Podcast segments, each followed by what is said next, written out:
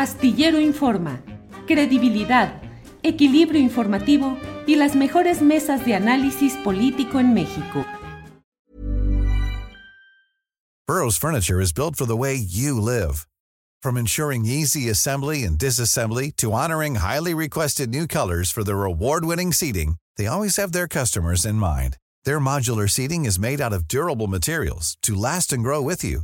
And with Burrow, you always get fast, free shipping.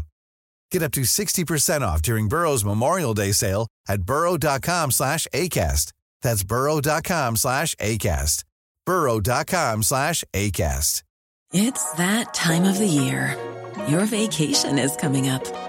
You can already hear the beach waves, feel the warm breeze, relax, and think about work. You really, really want it all to work out while you're away. Monday.com gives you and the team that peace of mind. When all work is on one platform and everyone's in sync, things just flow wherever you are. Tap the banner to go to Monday.com.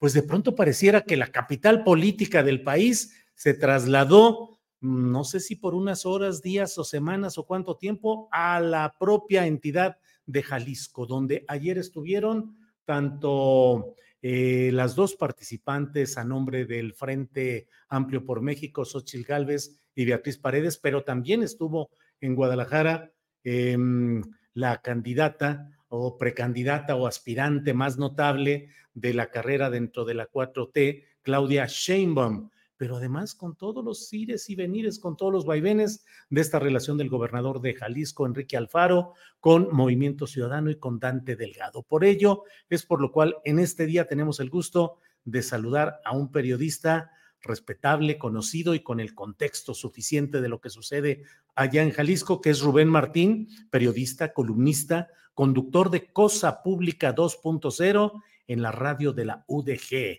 Rubén Martín, buenas tardes. Estimado Julio, buenas tardes, me da mucho gusto saludarte a ti y a toda tu auditorio, toda tu audiencia. Gracias por Oye, Rubén, antes de que entremos al otro tema, déjame decir que es hoy cuando están cumpliendo 10 años del programa de Cosa Pública 2.0, que debo decir que yo con la frecuencia, con mucha frecuencia cuando más es posible. It's that time of the year. Your vacation is coming up. You can already hear the beach waves. Feel the warm breeze, relax, and think about work. You really, really want it all to work out while you're away. Monday.com gives you and the team that peace of mind. When all work is on one platform and everyone's in sync, things just flow wherever you are. Tap the banner to go to Monday.com. Hiring for your small business? If you're not looking for professionals on LinkedIn, you're looking in the wrong place. That's like looking for your car keys in a fish tank. LinkedIn helps you hire professionals you can't find anywhere else, even those who aren't actively searching for a new job but might be open to the perfect role. In a given month, over 70% of LinkedIn users don't even visit other leading job sites. So start looking in the right place. With LinkedIn, you can hire professionals like a professional. Post your free job on linkedin.com slash people today. Estoy escuchándolos en Radio UDG eh, donde están ahí ustedes haciendo un gran programa. Diez años, Rubén, ¿cómo empezó todo y cómo les ha ido? Muy, muy, bien, estimado Julio, te agradezco mucho este, este comentario, de verdad te lo aprecio, ya sabes que te respeto mucho y por eso es un, es un gran gusto que, que lo recuerdes. Cosa Pública 2.0 en realidad inició en el año 2005, en febrero 2005 en Radio Metrópolis, sin embargo en agosto de 2013 lo cancelaron, yo creo que fue un acto de censura, yo sé que Radio Metrópolis es una estación prestigiosa, respetable, pero en ese, en ese momento sí nos cancelaron de manera abrupta y con argumentos pues eh, insuficientes el programa. Y ese mismo día, Gabriel Torres, director del sistema de radio y televisión de la Universidad de Guadalajara, me llamó por la tarde-noche y nos invitó y nos abrió las puertas de Radio Universidad de Guadalajara y empezamos el 26 de agosto de 2013, de tal manera que estamos muy contentos de cumplir estos 10 años de ejercicio periodístico, pues como siempre intentamos hacerlo independiente y crítico, estimado Julio. Te agradezco eh, que lo, lo recordaras. Bueno, pues muchas gracias. Y precisamente sobre este tema vamos a, Vamos a seguir adelante. Eh, Cosa Pública 2.0 en UDG, Radio UDG, es conducido por Rubén Martín y por Jesús Estrada. Son las dos voces que están atentas a los uh, temas relevantes de la sociedad y la economía y la cultura de Jalisco. Rubén Martín, ¿qué está pasando? ¿Cómo ves lo que está sucediendo? No sé por dónde quieras empezar. Si la visita ayer de, perdón, Rubén. Sí. No, no, perdón, este, te, interrumpí, pero me gustó tu, tu introducción eh, y, es también a mí había reflexionado en días anteriores por qué Guadalajara en particular se ha convertido como en escenario una, dijiste, la capital política del país. Eh, curiosamente, ayer eh, coincidieron en la misma ciudad las tres mujeres que, tienen más posibilidades de ser presidentas de la República, ¿no? Por un lado, Claudia Sheinbaum, la candidata, la corcholata, la aspirante a coordinar eh, los comités coordinadores de la Cuarta Transformación, es el título oficial, ya sabemos que en realidad lo que se trata es de elegir precandidato de Morena, del partido hegemónico actualmente en México y de sus partidos aliados, Partido del Trabajo y Partido Verde. Ella estuvo acá encabezando un mitin regional, vinieron también militantes de, Guanajuato, de Michoacán y de, Colima a, un mitin en la, en la eh, explanada frente al Instituto Cultural Cabañas y eh, a unos nueve kilómetros de distancia hacia el, hacia el poniente, en la Cámara de Comercio, ahí estuvieron el cuarto foro regional las aspirantes a dirigir, a encabezar el Frente Amplio por México, eh, la panista Xochil Gálvez y Beatriz Paredes, la priista.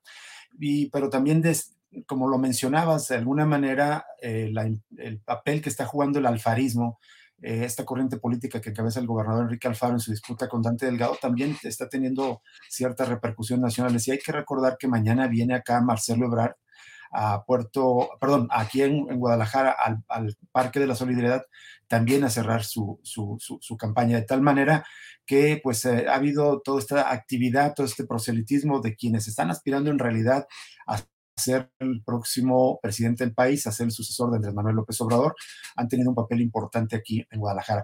Si quieres brevemente, como reseña de lo que ocurrió en el meeting de Claudia Sheinbaum, se habla de entre 3.000, 4.000 hasta 5.000 eh, eh, participantes en este meeting, que como dije fue regional fue en esta explanada del Instituto Cultural Cabañas, y ahí lanzó pullas a Vicente Fox, recordó, se reprodujo el audio donde Vicente Fox eh, eh, dijo en una entrevista, pónganse a trabajar huevones y luego recordó que durante su paso por la presidencia tuvo comentarios bastante machistas, misóginos en contra de mujeres como lavar las lavadoras de, dos platas, recordó, de dos patas, perdón, recordó eso Claudia Sheinbaum y lanzó pues eh, esta, digamos, programa de que su proyecto es la ampliación de los derechos. Por su parte, en el foro regional se tocó el tema de, la política exterior mexicana, particularmente las relaciones con el norte, y ahí hubo, según algunas reseñas, algunas de las posiblemente primeras disputas entre Xochitl Gálvez y, Beatriz Paredes.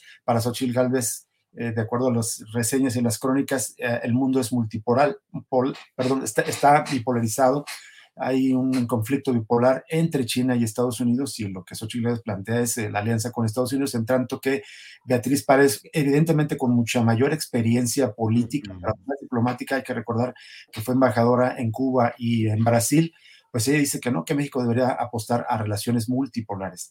Y bueno, todo esto en el contexto además, como ya, ya lo mencionabas, de, de la disputa del alfarismo de Enrique Alfaro con Dante Delgado, que están teniendo discrepancias sobre el papel que debe jugar Movimiento Ciudadano. Ya lo sabemos, Dante Delgado ha apostado porque no se va a aliar ni con el PRI ni con el PAN y quiere competir solo a, las elecciones presidenciales sin tener un candidato claro. Eh, Enrique Alfaro se bajó, sí lo quería durante mucho tiempo. Enrique Alfaro, gobernador de Jalisco, intentó construir esta candidatura, pero al final parece ser que Dante se lo impide y no está claro que tanto el gobernador de Nuevo León, Samuel García, como el presidente municipal de Monterrey, Luis Donaldo Colosio, quisieran ser candidatos. Y me parece que si la apuesta final de Movimiento Ciudadano es postular mismo Dante Delgado, pues está condenado a una gran derrota. Pero en esta disputa, en este contexto, ayer hubo un encuentro entre, entre Xochitl y el gobernador Enrique Alfaro. Se reunieron por la mañana en Casa Jalisco eh, según esto, eh, fue una visita de cortesía, pero sabemos, de acuerdo a los ascendidos, que fue más que esa visita de cortesía, que es una visita política muy importante, donde ya Xochitl Gálvez antes y después declaró que ella está dispuesta a ser candidata también de Movimiento Ciudadano que los quiere sumar. Y eh, pues ahora está unos días de que el equipo político del gobernador alfarismo que hasta ahora ha jugado Movimiento Ciudadano, pues tome una definición de si se finalmente van a apoyar a Xochitl Gálvez y se suman al Frente Amplio o está el volado de que si eventualmente ganara Beatriz Paredes la candidatura del Frente Amplio, si de todas maneras Movimiento Ciudadano y el alfarismo en particular quisieran estar aliados a esa opción política, de tal manera que está eso eh, abierto todavía, pero en, aumentando las disputas entre el alfarismo y Dante Delgado. Hay que recordar que después del pronunciamiento del gobernador Enrique Alfaro el pasado martes de que ya ya no seguiría como movimiento ciudadano al día siguiente, hubo un desplegado firmado por los dos senadores de Jalisco, Clemente Castañeda, Verónica Delgadillo, 12 diputados federales de Movimiento Ciudadano, 16 diputados locales de Movimiento Ciudadano, 57 alcaldes de Movimiento Ciudadano, dándole total respaldo al alfarismo.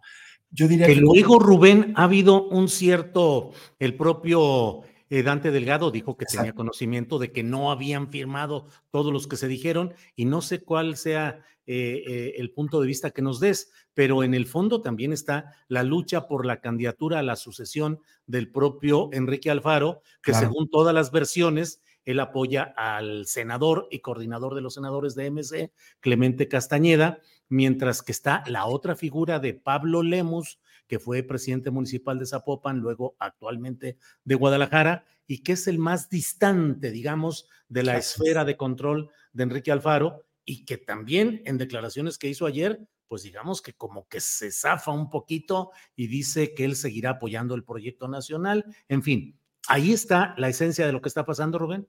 Sí, e, este, haces muy bien esta puntualización. No solo se juega la elección nacional, sino también la sucesión en Jalisco. ¿Quién va a ser el, candidato del alfarismo, diríamos, de Movimiento Ciudadano del alfarismo a, la gubernatura? Ya mencionaste a Pablo Lemos, que es como el más distante, él prácticamente no es del círculo íntimo del alfarismo, de Movimiento Ciudadano. Sin embargo, sí es el candidato más popular en las encuestas de, todos los candidatos que tiene Movimiento Ciudadano. Y aquí, eh, estimado Julio, creo que habría que meter también a Alberto Esquer, un, un, político que viene del Partido Acción Nacional y que en esta coyuntura de acercamiento con Xochitl Galvez o de coqueteo con Xochitl Galvez vuelve a adquirir relevancia porque él tiene pues contactos con el Partido Acción Nacional y una eventual alianza si eh, finalmente el alfarismo rompe como Movimiento Ciudadano y compiten más bien bajo las siglas del Frente o en particular aliados con el PAN, pues Alberto Escar podría crecer. Pero todo eso evidentemente también está en juego. Y sobre los reclamos estos que decías, o el señalamiento que hizo Dante Delgado de que eh, algunos de los firmantes en ese desplegado ni siquiera se les consultó, hay un caso muy peculiar que es el presidente municipal de Tamazula que se llama Eduardo Gutiérrez, que ganó la candidatura, ganó la alcaldía por el partido local futuro, que eh, la figura más visible de este partido es Pedro Kumamoto, quien fue diputado independiente y que compitió por la como senador independiente eh, o por el Partido Futuro ah, en, las elecciones de 2018 y perdió frente a Movimiento Ciudadano, pero a su figura. Bueno, a él se le incluye en este desplegado y aparentemente no habría dado su consentimiento y de tal manera que pareciera que por lo menos en algunos personajes sí hay razón en lo que dijo Dante Delgado, pero eh, ayer nuevamente sale un desplegado en este caso ya de la dirigencia en particular de Movimiento Ciudadano y sus estructuras territoriales encabezada por Manuel Romo, un personaje que también viene del panismo. Hay muchos personajes del PAN que están sumados en este momento a Movimiento Ciudadano y el alfarismo. Y en este también dicen que no, que son hombres libres, que nadie los obligó a firmar, pero todos coinciden en que respetan y eh, le dan su lugar al liderazgo de Enrique Alfaro dentro de todo este movimiento. Y ahí hablan de una cosa que es muy usual en el alfarismo, que es como la defensa del Estado, como si Dante Delgado lo que en realidad estuviera haciendo es atacar a Jalisco, cuando en realidad es una disputa solamente entre corrientes políticas. Pero dices bien, eh, Julio, también lo que se juega no solamente es la, candidatura presidencial, el destino del alfarismo, sino también la posible sucesión. Y esto es porque apenas al empezar el año, Movimiento Ciudadano y el alfarismo estaban muy contentos, muy optimistas de que con cualquiera de sus candidatos, se habla de cinco precandidatos a la gubernatura, podrían ganar ampliamente la, gubernatura. Sin embargo, recientes encuestas hablan de un crecimiento y de un posicionamiento importante del, del, partido gobernante en el país, del Movimiento de Regeneración Nacional, que podría poner en riesgo la sucesión a favor del Movimiento Ciudadano o del alfarismo, Julio.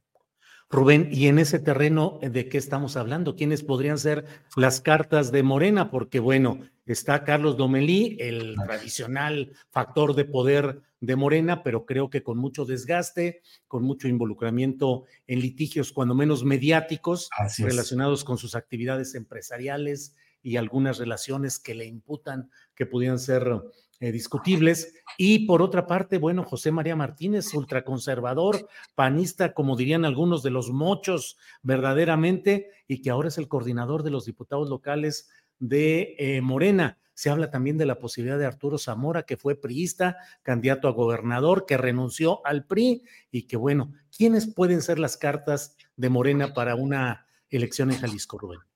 Eh, fíjate que este, eh, alguien que se ha mencionado en ciertas columnas y parece que tiene también de interés es Silvia Márquez, diputada federal del de Movimiento de Regeneración Nacional, que está más identificada porque ella sí participó desde el año 2006 en la... En la eh, no estoy seguro si fue militante del PRD, pero sí participaba en, estas filas en apoyo a Andrés Manuel López Obrador desde 2006. Es la que ten, tendría como más, una identificación más antigua con López Obrador. Pero sí, las figuras más visibles en este momento son los dos varones, eh, este, Carlos Lomelí, regidor en Guadalajara, y como ya bien lo señalabas, empresario del sector farmacéutico que ha tenido muchísimas controversias por, este, por, por, los contratos que ha ganado en gobiernos, no solamente actualmente de Moreno, sino antes incluso del Partido Acción Nacional. Y José María Martínez, este político que a mí me parece muy inexplicable el protagonismo y liderazgo que ha ido ganando en Morena justamente por estos antecedentes. Es, no solamente viene del PAN, sino viene de los sectores más conservadores del Partido Acción Nacional, alguien que uno podría decir es eh, contrario o por lo menos en su, en, su, en su trayectoria pública anterior es totalmente contrario a los idearios que defendería supuestamente un partido que se define progresista o de izquierda como Morena.